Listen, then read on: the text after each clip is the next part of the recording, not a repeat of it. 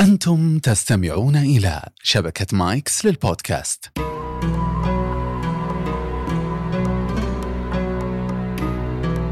الحمد لله والصلاة والسلام على رسول الله. حياكم الله إلى لقاء متجدد من قبل الغروب. لقاؤنا اليوم عنوانه تساؤلات قرآنية. القرآن كلام الله نزل به الروح الأمين على قلب نبينا محمد صلى الله عليه وسلم. والمسلمون يتعبدون الله عز وجل بتلاوته. وقطعا والإنسان يقرأ القرآن تمر به آيات يود لو أنه عرف تخريجا لها. فقد يشكل عليه بعض آيها. وربما سأل عنها فلم يجد جوابا وإن كان هذا قليلا. نبدأ التساؤل الأول حول البسملة. البسملة أي قول بسم الله الرحمن الرحيم.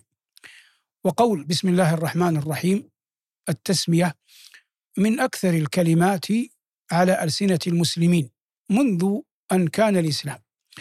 قريبة جدا إن لم تكن أكثر من قول الله أكبر.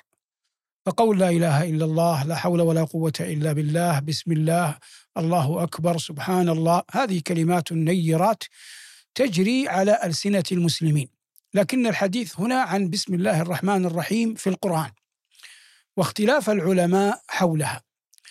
المقام الأول اتفق العلماء جميعا على أنها جزء من آية في سورة النمل. فقول الله عز وجل في سورة النمل إنه من سليمان وإنه بسم الله الرحمن الرحيم ألا تعلوا علي وأتوني مسلمين. هذه آية بإجماع أهل الإسلام فلا جدال ولا نزاع حولها. وإنما اختلاف أهل العلم رحمهم الله في بسم الله الرحمن الرحيم التي في أول سورة الفاتحة وفي أول كل سورة باستثناء سورة براءة. نبدأ بالخط يعني بالكتابة. أجمع المسلمون على كتابتها خطا. في أول كل سورة أجمع المسلمون على كتابتها خطا في أول كل سورة باستثناء سورة براءة. فالمصحف الذي بين أيدينا وبين أيدي المسلمين جميعا فيه بسم الله الرحمن الرحيم مبدوء بها كل سورة باستثناء سورة التوبة المعروفة بسورة براءة. هذا مما أجمع المسلمون عليه. لكن المسلمين العلماء منهم اختلفوا في بسم الله الرحمن الرحيم. هل هي آية من كل سورة أو هي آية فقط في سورة الفاتحة أو هي آية مستقلة؟ ليست من سورة الفاتحة ولا من غيرها لكنها آية أو أنها كتبت فقط للفصل بين السور. كتبت فقط للفصل بين السور أي ليست بآية. بكل هذه الأقوال قال العلماء ففريق من العلماء يرى أن بسم الله الرحمن الرحيم هي سورة هي آية من سورة الفاتحة.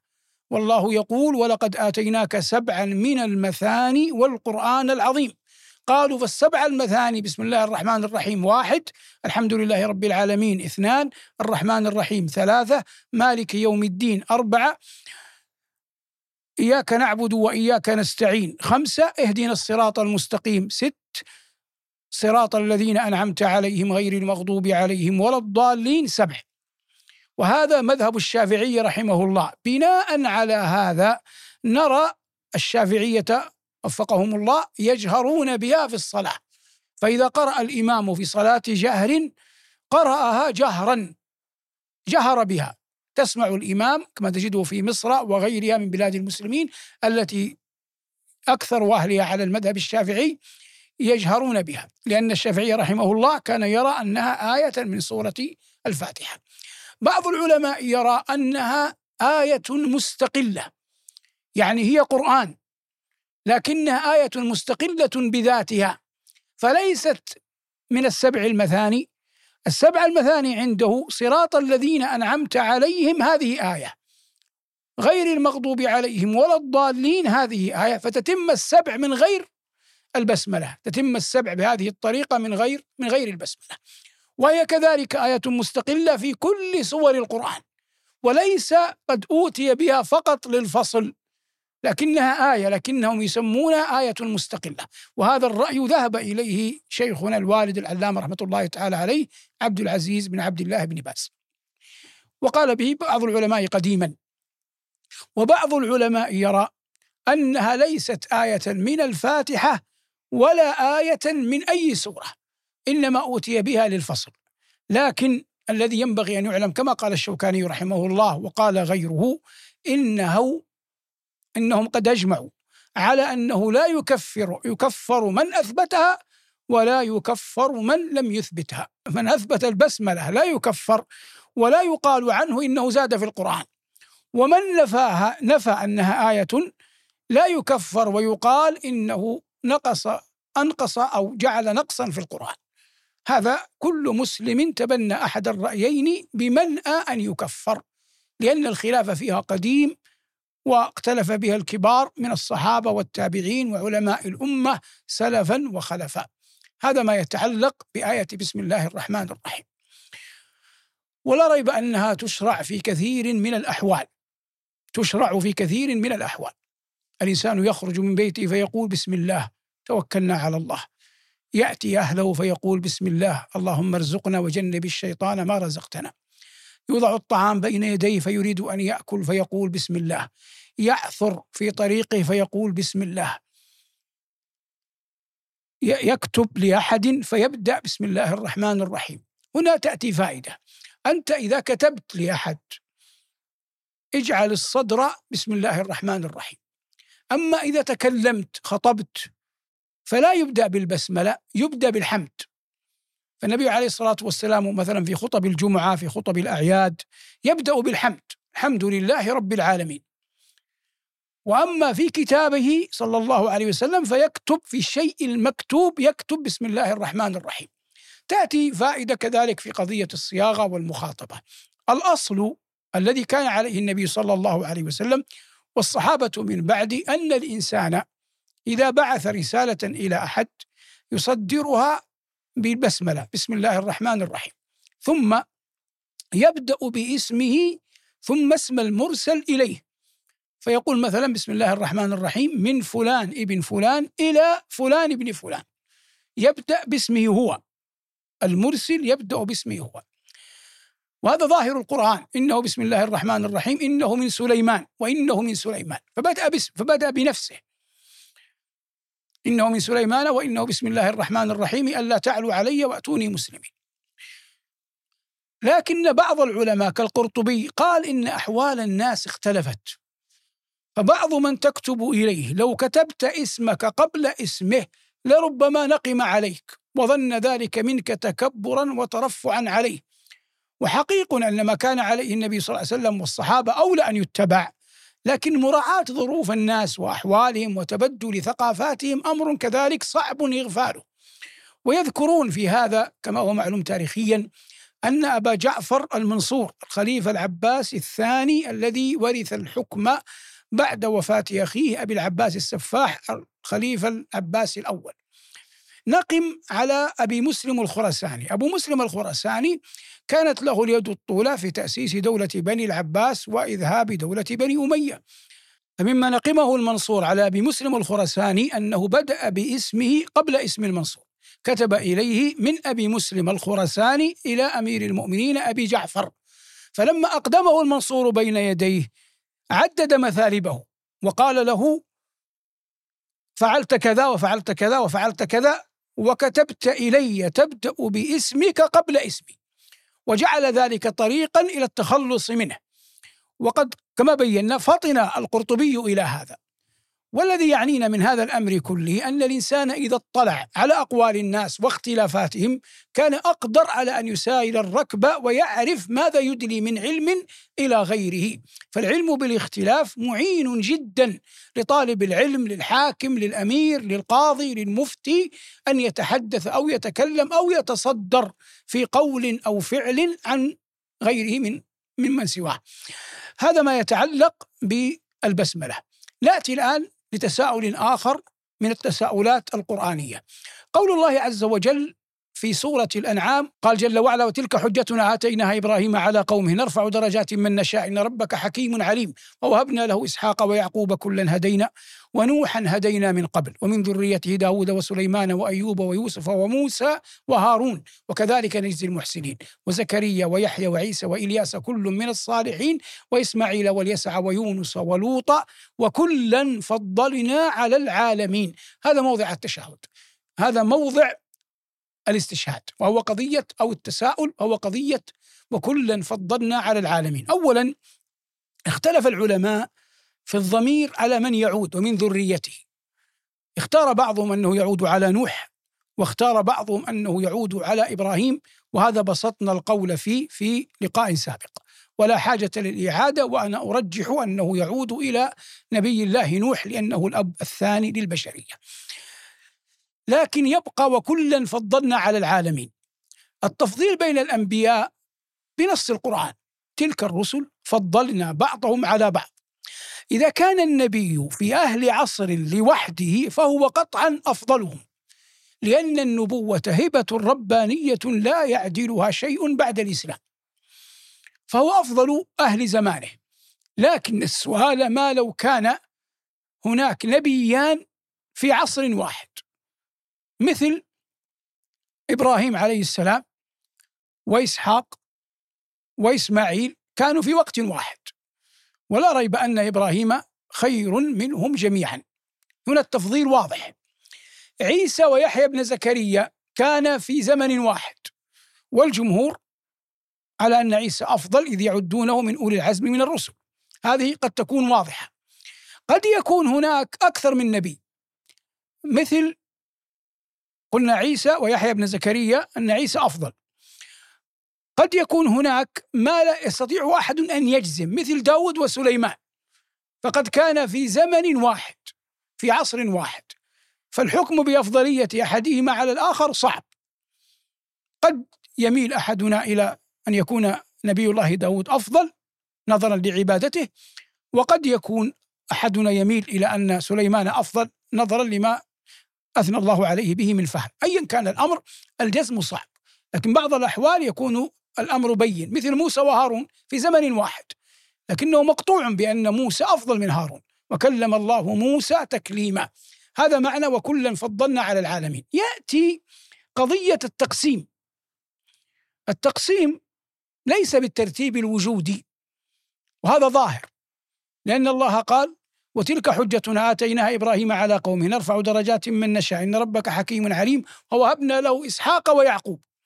وذكر إسماعيل في آخر الآيات الثلاث. مع أن إسماعيل قبل إسحاق وقبل يعقوب.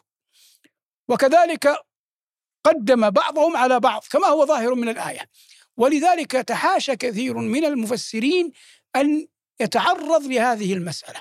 حتى وجدت الشيخ أحمد المراغي رحمة الله تعالى عليه أستاذ الشريعة بكلية دار العلوم في مصر رحمه الله تعالى رحمة واسعة قد فطن لهذا ورأى أن هؤلاء الأخيار ينقسمون إلى ثلاثة أقسام.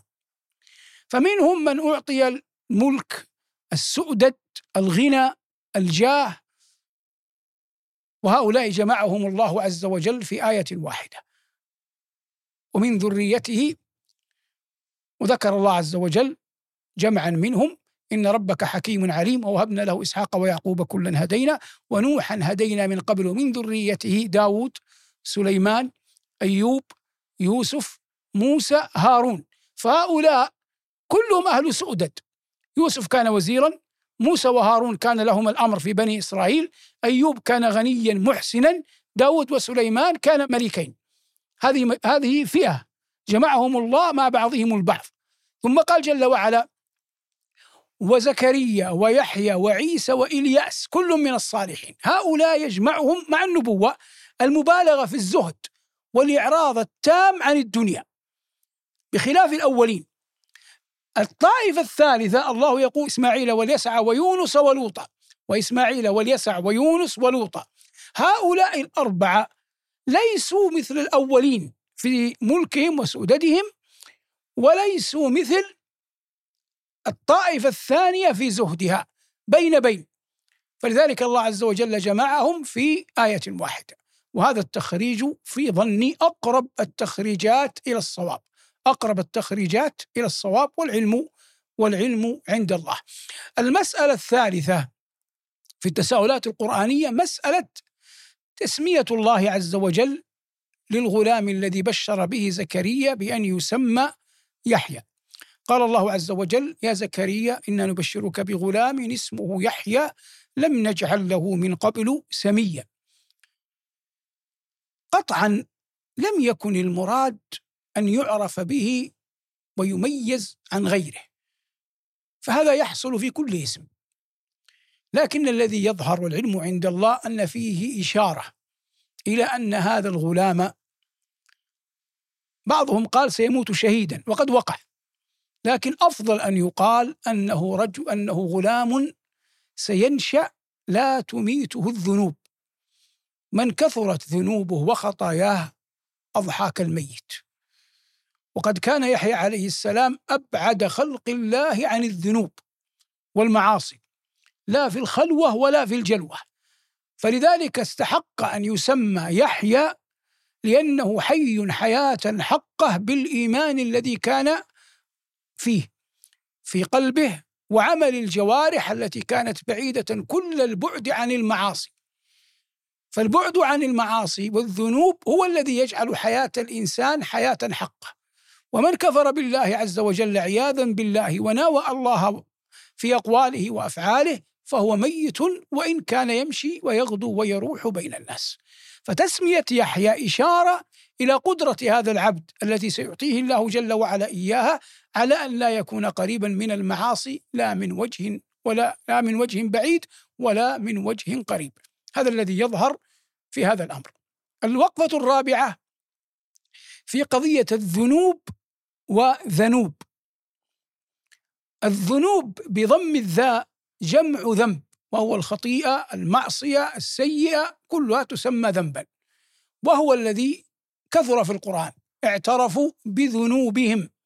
ذنوب هنا جمع مفردها ذنب. فكلا أخذنا بذنبه يعني بخطيئته بمعصيته. وهذا كثير في القرآن. لكن جاء في سورة الذاريات في آية يقرأها كثير من الأئمة.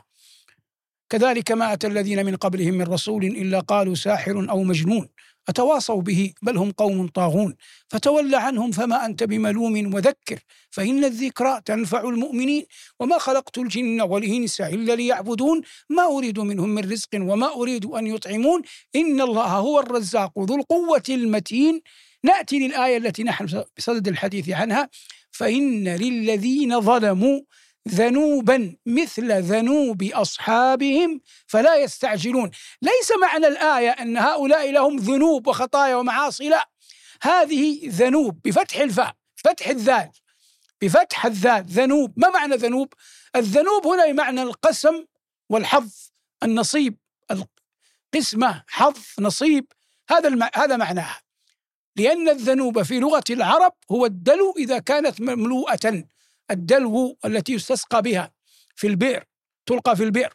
إذا كانت مملوءة تسمى ذنوب بفتح الذاء وليست جمعا هي مفردة وتجمع على ذنائب أو أذنبة.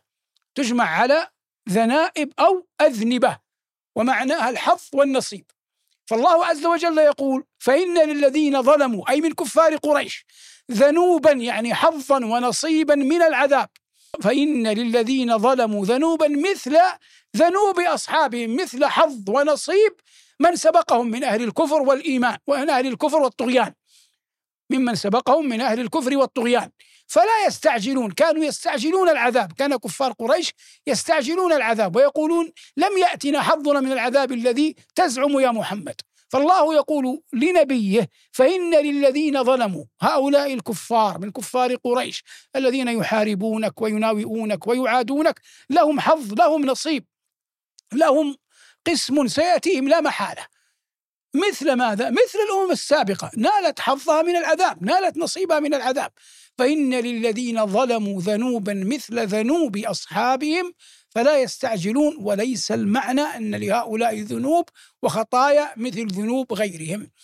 والعرب تعرف هذا في كلامها تعرف أن كلمة ذنوب بمعنى الحظ والنصيب. هناك شاعر شهير اسمه علقمة الفحل. لقبه علقمة الفحل. هو اسمه علقمة بن عبدة. لما أغار الحارث بن أبي شمر من الغساسنة على بني تميم وأسر كثيرا منهم كان ممن أسر شعس ابن عبده أخو من؟ أخو علقمة أسر من قبل الملك الحارث بن أبي شمر. فذهب علقمة بوصفه شاعرا يستعطف الملك في أن يطلق له أخاه. فقال له أبياتا منها وفي كل حي قد خبطت بنعمة فحق لشأس من نداك ذنوب معنى البيت. هو يخاطب الملك. يقول أنت ما من حي من أحياء العرب إلا وقد أعطيتهم نعمة إلا وقد شملتهم بكرمك بعفوك بسخائك بمالك. فحق لشأس شأس هذا أخو من؟ أخو علقمة الأسير. فحق لشأس من نداك من كرمك. ذنوب يعني حظ. نريد أن يكون, أن يكون لأخي حظ من, من كرمك من نداك من فضلك. فعرف الحارث بن أبي شمر مقصود علقمة فقال نعم وأذنبه يعني ليس حظا واحدا بل حظوظ. فأطلق سراحه وسراح كثير من بني تميم. حقق له الغاية والمقصود أكثر مما يرجو.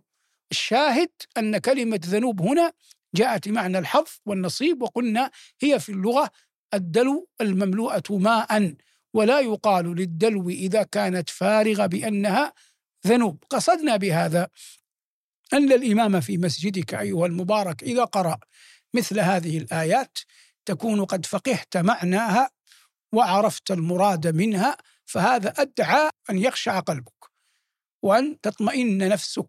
فإن لكلام الله جل وعلا أثرا في القلوب. لا يعلمه حقا إلا من أسلم وجهه وقلبه لله جل وعلا. هذه آيات قرآنية أربعة وقفنا معها تحت تساؤلات قرآنية. حررنا القول عن البسملة وحررنا القول عن ختمنا بكلمة ذنوب في سورة الذاريات وبينهما تكلمنا كذلك عن آيتين أخريتين إحداهما من سورة الأنعام وكلا فضلنا على العالمين والأخرى في سورة مريم. يا زكريا إنا نبشرك بيحيى لم نجعل له من قبل سميا هنا ما دام وصلنا إلى قضية لم نجعل له من قبل سميا الإنسان يحسن به قبل أن نختم أن يختار الاسم الحسن لأبنائه وبناته. وإن كان ثمة شيء أحيانا يعني يقع حولك يحسن بك أن تستصحبه عند مولد ابنك أو ابنتك. والدليل على هذا أن النبي صلى الله عليه وسلم قبل وفاته عليه الصلاة والسلام بعامين. جيء له بابن لسهل بن حنيف.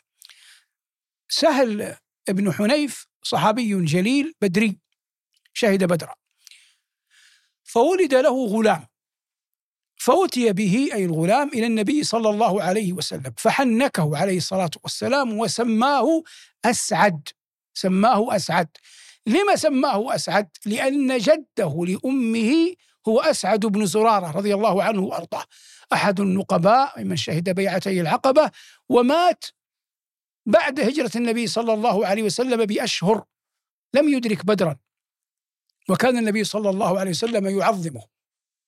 فسماه أسعد لجده لأمه. وبرا منه صلى الله عليه وسلم بالصحابي الجليل أسعد ابن زرارة. ولهذا ترى في أهل المدينة غالبا وفي الحجاز عموما يكثر اسم أسعد عندهم تيمنا بأن النبي صلى الله عليه وسلم هو الذي اختار هذا الاسم وكناه أبا أمامة فعرف بها وهو من البدريين يعني من أبناء البدريين أبوه شهد بدرا فهذا الصحابي الذي ولد قبل موت النبي صلى الله عليه وسلم بسنتين عد من صغار الصحابة ومن أبناء البدريين وهو الذي كان يصلي بالناس إماما في مسجد النبي صلى الله عليه وسلم في الأيام التي حوصر فيها عثمان وعمر حتى بلغ أكثر من تسعين عاما ومات في الإسكندرية البلدة المدينة المعروفة في أرض مصر. مات في الإسكندرية عن أكثر من تسعين عاما والإسكندرية بلد شهير معروف. يقال إن الذي أسسها الإسكندر المقدوني قبل الميلاد بأكثر من 300 عام والعلم عند الله. ونرجو أن يكون السبيل قد اتضح لك أيها المبارك. صلى الله على محمد وآله والحمد لله رب العالمين.